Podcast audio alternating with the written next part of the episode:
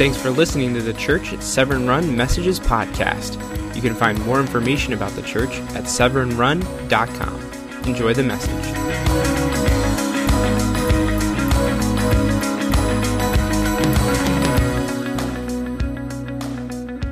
Today we're talking about message received. And the message is the gospel, the good news about Jesus. That's what gospel means, good news. Now, right there, we could stop because for many of us, we have mistaken religion for gospel and church experience for gospel and some dysfunctional religious figures in our past for gospel. No. Gospel means good news, and the heart of God is to good news your life. Now, this is the message that God has given us in Jesus, and we're going to unpack it quickly this morning, but I just want to say that message received is a changed life. And just because the message has been given doesn't mean it's been received. It has to be accepted, interpreted, and acted upon. And there's all kinds of examples in life to where when these three things aren't in order, when things aren't received, interpreted, and acted upon, that disaster happens. How many of y'all have watched the Chernobyl HBO video? Any of y'all the series? Some of y'all? It's the greatest man-made disaster in all of human history. In 1986, this incredible event unfolded unnecessarily.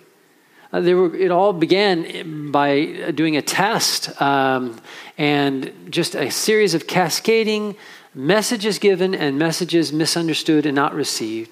We ended up with this. Even the engineer who was in charge of this refused to believe as the reactor is exploding, refused to believe the messages that the instruments and the people around him are giving him that this thing is gone. Is gone. He just couldn't accept it. And that's just an example of what it means to miss vital messages. And I want to share with you that us missing the gospel of Jesus Christ is a greater personal disaster than Chernobyl was for the world. That radiation went around the world and caused untold damage.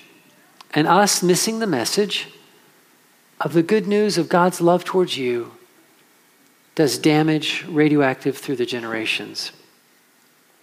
So what's the good news message? Why does the message matter? And how can I tell when the message is really received? That's the questions I want to answer to you today. I want to remind you that we were created in love. God spoke all that is into being with all of his being. All of his love, all of his heart, all of his creativity, all of his passion, all of his beauty were expressed in his creation, and you're a part of that. And in the beginning, all of this was for love, and it was to set the ground for you being born into the world. In Genesis 1:1, the scripture says, in the beginning, at the head of all things, God created, he barad, and in the Bereshith, the Hashemayim v'ha'aretz, he created the heavens and the earth. He spoke out of, nothing, made something into existence. And I want to just challenge you that have reacted to, bad science or shallow thinking. Just because we don't know how God did it doesn't mean that he didn't. I mean, we're alive in a mystery that is bigger than the universe, and the fact that it had a beginning is undeniable, and, you're at least alive in a mystery if you claim there was a Big Bang. Where did it come from? Where did the stuff come from to bang together? And there are actually scientists at NASA who are working on theories to explain how nothing became something, but then they would have to, because otherwise, God. And so I'm telling you I'm inviting you to consider the reality and the possibility that there really is a God. And it takes faith, it's an odd thought at first, but that there really is a God, and that he created all that is for a purpose, on purpose, and the purpose was love. Genesis 1:31 says, and God saw all that he had made, and behold, it's not a word we use a whole lot, but it means pay attention to this, ! It was very good, and you're a part of that. You are a part of the very good creation that God did from the beginning. Jeremiah 31:3 says, the Lord appeared to us in the past saying, I have loved you with an everlasting love. I have drawn you with unfailing kindness. And so the good news is that you were created in love. You are no accident. You are wanted. You have a design to you that has worth. You are loved and lovable. And the truth is that although many of us here do not believe it, God has, since your birth, been working to reveal himself to you and draw you to him in 10,000 different ways. Sometimes we are angry at God and say, God, why don't you speak to me? God, I can't see you. Where are you? Faith is what opens our ears and opens our eyes to see the truth of what love has done. In Proverbs 22:19, again, the foundational core and the truth of all that we are and all that we want is this. What a person desires is unfailing love. At the end of the day, what you want and need more than anything else is to be reconnected to the love of your design. You need to be reconnected to the love of your purpose, the love of your creation, the love of God the Father. Psalm 129:14 reflects the journey of a person who has begun to open their eyes and open their ears to see the wonder of God and to hear the song of his love. And here's the response. I praise you because I am fearfully and wonderfully made. I know my worth. I know that I am not an accident. I know that I was not merely created by the will or the whims of some human being who happens to be older than I am. God, I was designed by you, brought into the world at just the right time in the flow of human history, and I am fearfully and wonderfully made. And this is the opposite of self-hatred and self-loathing. It is being alive in the wonder of who you are. And that is not ego or arrogance. It's the beginning of praise and worship. Your works are wonderful, and I know that full well. And that's the beginning of the good news, that we were created in love. But it is also good news to come to the truth of the understanding that we were broken in sin, all of us. We didn't trust love. We looked at God and we wanted more, but the problem with that move is there is nothing more than God. And it really puts you in a bad position when God has offered himself to you for relationship in love. And when we look around and we want something more than and other than God, there is nothing more than God. And so what we begin then in that moment of turning away and rebellion is we begin a life looking for what's worth less. And our whole life on earth, apart from the good news of Jesus Christ, is a journey into worthlessness. We're looking for something that we think will make us happy, someone that will make us happy. And a lot of times it's a series of relationships, of broken sexuality. It is the pursuit of praise and significance at work, of rank and position. It's all an exercise in hamster wheel theology. Running hard and going nowhere. We made a choice and rejected our Creator. We sought our life in what He created, not in the one who created it. And we imagined that we were God. And we act in our arrogance and independence as though we are God. I'm the one making the decisions. And religion, this is why religion is such a tricky thing. This is why religion will be responsible for many people going to hell, because religion is essentially having kind of you receive part of the message that there is a God, but instead of letting the message come home to you, what you do with the message is you stay your own God, even as you learn about God, and you become Aladdin. And God becomes your magic lamp to still try to work your will. Trouble is, we're not God. And instead of finding the life we wanted, we all found a death we didn't. Some of us are aware of that death and feel it. Some of us are denying it and running hard from it. But it's there in the depths of your soul when you're quiet at night It is that dissatisfaction. It is that uneasiness. It is that self-loathing, the cancer of self-hatred. It is the fear. It is the anxiety. It is the worry. It is the depression. It is all of that and evermore. Romans 3:23a says this, for all have sinned and fall short of the glory of God. We're reaching for something. We're reaching for something. But we can't reach it without the message of good news. Romans 6:23 says the wages of sin is death. The natural payment outcome of our actions is not more life, it's more death. Why? Because God is life and we're choosing a life without him. In Isaiah 64:6, the scripture says, all of us have become like one who is unclean. That is one who is in Jewish life, one who is unacceptable to God. And all our righteous acts are like filthy rags. All the stuff that we do in the exercise of self-deception, filthy rags here, the Hebrew term is, it suggests rags that were used for cleaning up, badly infected wounds. So all the stuff that you're doing that you think is going to make you good enough for God, I'm on the seesaw and I'm really not a bad person. I haven't raped or robbed or murdered anyone.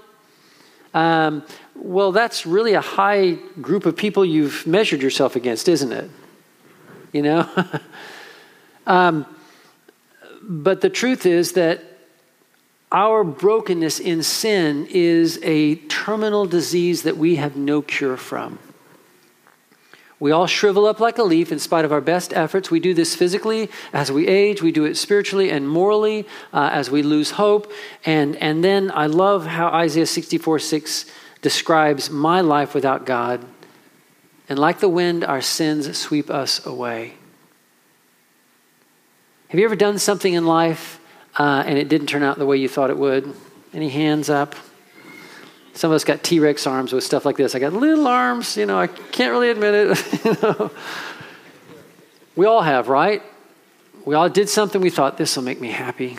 This is what I want. And we did it, and it blew up in our face like the pin pulled on a grenade. Our sin sweeps us away. And then Hebrews 9:27 says, and then after this, people are destined to die once, and after that, to face the judgment. You say, why is this part good news? Because it's the truth. And it's important for us to receive the message. Why would it have been good news for the chief engineer at Chernobyl to have understood and received the messages of those warnings? So that millions of people around the world wouldn't have been exposed to radiation. That would have been a good thing. So the city of 30,000 didn't have to be ended and all those people lose their connections and never go back home again. That's good news. So God sent a Savior to be a bridge. Even as the Creator wept over the death destroying His creation, our God had a plan. And His plan was to send love back into the world. Not in an expected way, a story that you and I could write, but He would send love back into the world, not in an impressive way that would cause us to be overwhelmed or overpowered. God would reach back for His kids by sending His kid into the world. He sent His only Son to come and be the cross bearer, the sin bearer for all of us. And so love re-entered the world in the most unexpected way. It's not a fable. It's not a Christmas time story. It's the pivot point of all of human history. There is no answer to death in the world other than the one that love gave in Jesus Christ.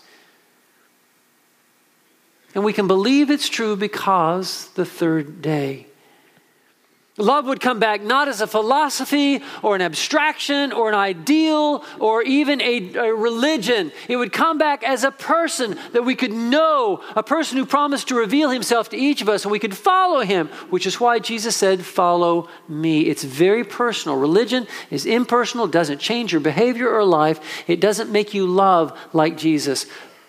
Faith puts you in the presence of Jesus for life. Love would have a name, love would have a face, and love would have scars. And this love would answer the question of how a good God could possibly let us hurt so much in a broken world. And love would answer that by suffering on the cross. Love would hurt itself so that we could have a Savior. Romans 3:23, this verse that we read a moment ago, for all have sinned and fall short of the glory of God, it's tied to the next verse that's just bursting with a desire that we know the good news. And all are justified freely by His grace through the redemption that came by Jesus Christ. And kind of here's the picture of how all of this works.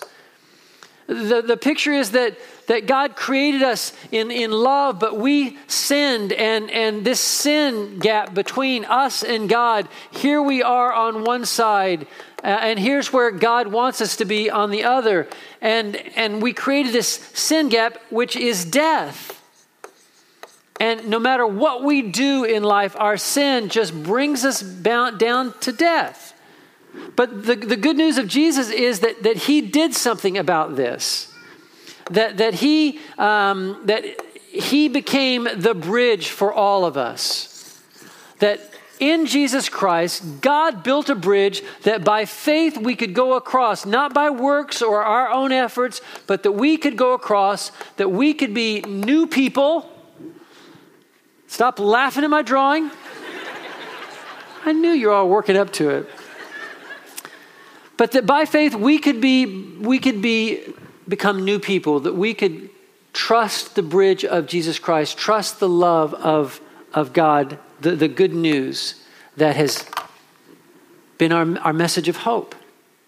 God presented Jesus as a sacrifice of atonement through the shedding of His blood to be received by faith. Jesus was not merely a good moral teacher and an example. His blood accomplished something cosmologically. His blood paid the sin debt that all of us had to answer for the justice of God, so that we don't have to pay that. We don't have to punish ourselves. We don't have to live apart and unworthy. We are loved and we are free and forgiven if we'll accept the message of forgiveness and the message of love.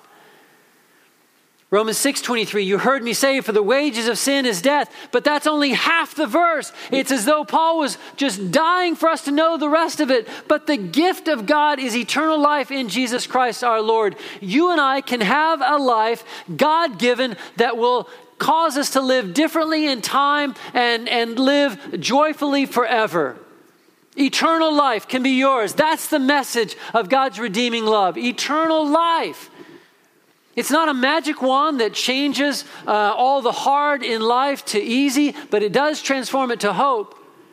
It's not a magic wand that means we don't lose stuff on earth, but every loss is redeemed and the Lord is with us, and the promise of salvation is real. It changes life.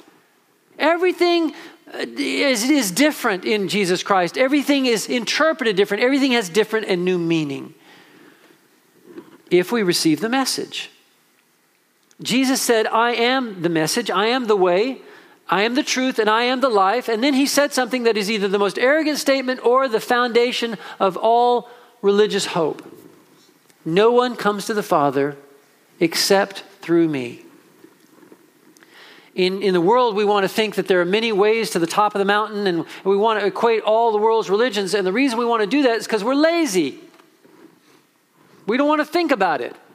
We don't want to examine the different claims and see that they're not alignable. They're not compatible. We don't want to, first of all, even give up our own godhood and have to yield and bend the knee to the true Creator. But Jesus said, no, I am the only way to God for all time and all of eternity. There's only one bridge built, and it is the gift of God's love in my sacrifice that can pay for your sin and join you to God if you're willing. Acts 4:12 says, salvation is found in no one else. There's no other name under heaven given to humanity whereby we must be saved. It's just the name of love, Jesus. And so now here's where it gets a little tricky, and here's where things change or don't for you and I. We can know everything I've just said and the message isn't received. In Chernobyl, there was all kinds of warning bells going off, all kinds of manuals being flipped open, all kinds of input data being given, but people did not act on it in an appropriate way. And disaster. The message is received when we give our lives back to God. And until that point, it's all just talk. It's all just meaningless. It's all dead religion as long as you're calling the shots. You see, in sin, we took and kept control from God. In faith, we give full control of our lives back to God in time and eternity forever. We declare that we have come to see that, God, my way is no way. My way is insane. My way is a crazy way. And I don't know, not only am I crazy, I make people around me crazy. When I'm my own God, when I'm driving my own car in life, I wreck the car every time. When I give up control to God and say, God, you know, you take the wheel, then literally now we're going places. So who calls the shots in your life? You? Uh-oh.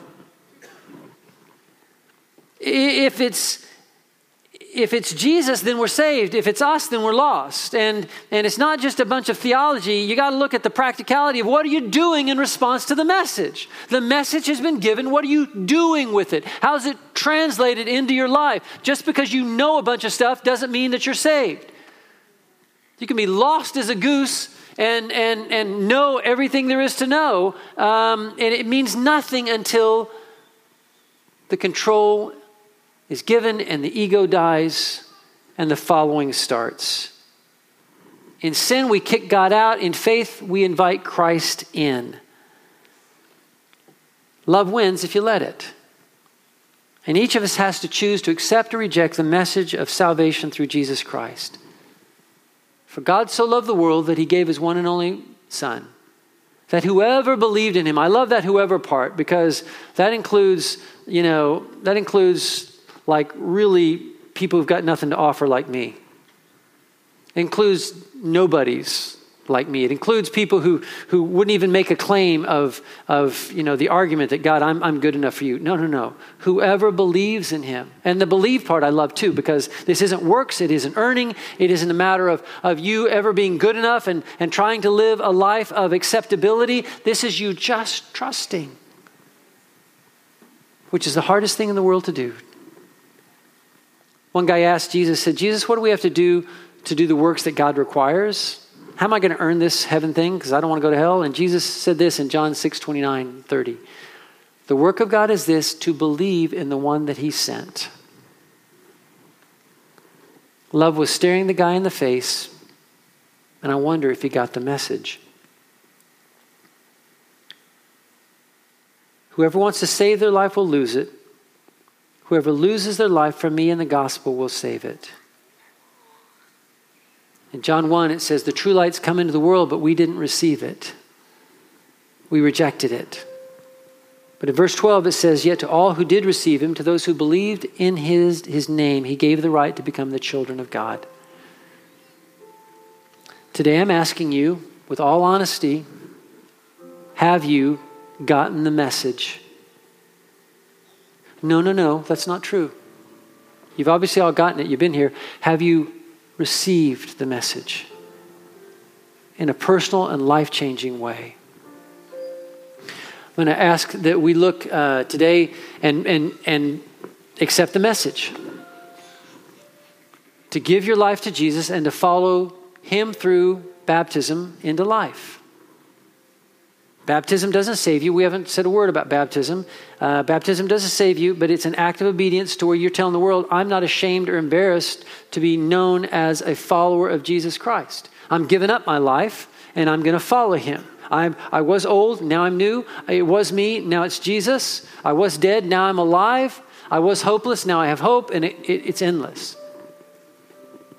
So I'm going to ask you today to do two things. Number one, for those of you who have ears to hear, to receive the message of good news for your life and give your life back to him.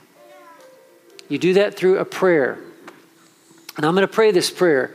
And I'm going to ask that if you would like to receive Jesus as your Lord and Savior, that you would pray this prayer with me. Okay? So let's just bow our heads, and I'm going to pray it out loud. You pray silently with me. Lord Jesus, please forgive my sin. Just repeat it after silently as I repeat it aloud. Thank you for dying on the cross for me. I freely open the door of my life and receive you as my Lord and Savior. Thank you for forgiving me and for giving me the free gift of eternal life. Please take control of my life and use it however you want for your glory. With no one looking around and every head still bowed, this is just kind of a private moment with just you in the circle around your chair. If you prayed that prayer to receive Jesus as your Savior and Lord, if you took the message home and gave your life to Him just now for the first time, would you just raise your hand? Okay, just raise it up. All right, thank you. I want you to look up, if you will, right now. Is the message received? It is when you're living a given life. For those of you who raised your hands, I want you to do two things. Number one, I want you to put it on that Connect card and check the box that it says, I accepted the Lord as my Savior today. And then, in a moment, Pastor John and several others will be up here. In fact, if you guys could come on up. Miss Gwen will be over here. I want you to just let one of these people know that you've accepted Jesus as your Savior. And I'm challenging you not to be scared. Well, no, that's not true. Be as scared as you want to be. But I'm going to challenge you to man up or woman up and act in faith beyond what you feel. I can remember literally gripping onto the chair in front of me, not wanting to make a move. And it was the struggle of my soul, and I knew that my eternity was on the line. I honestly did. But I took one step, and my life changed.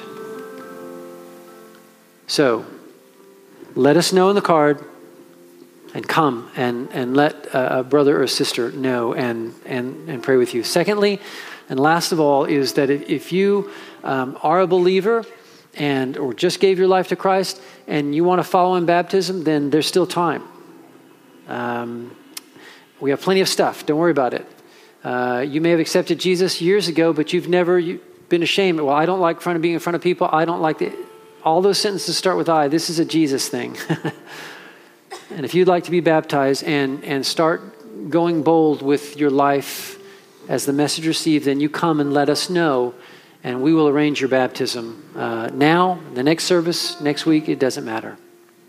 Let's stand and let's respond.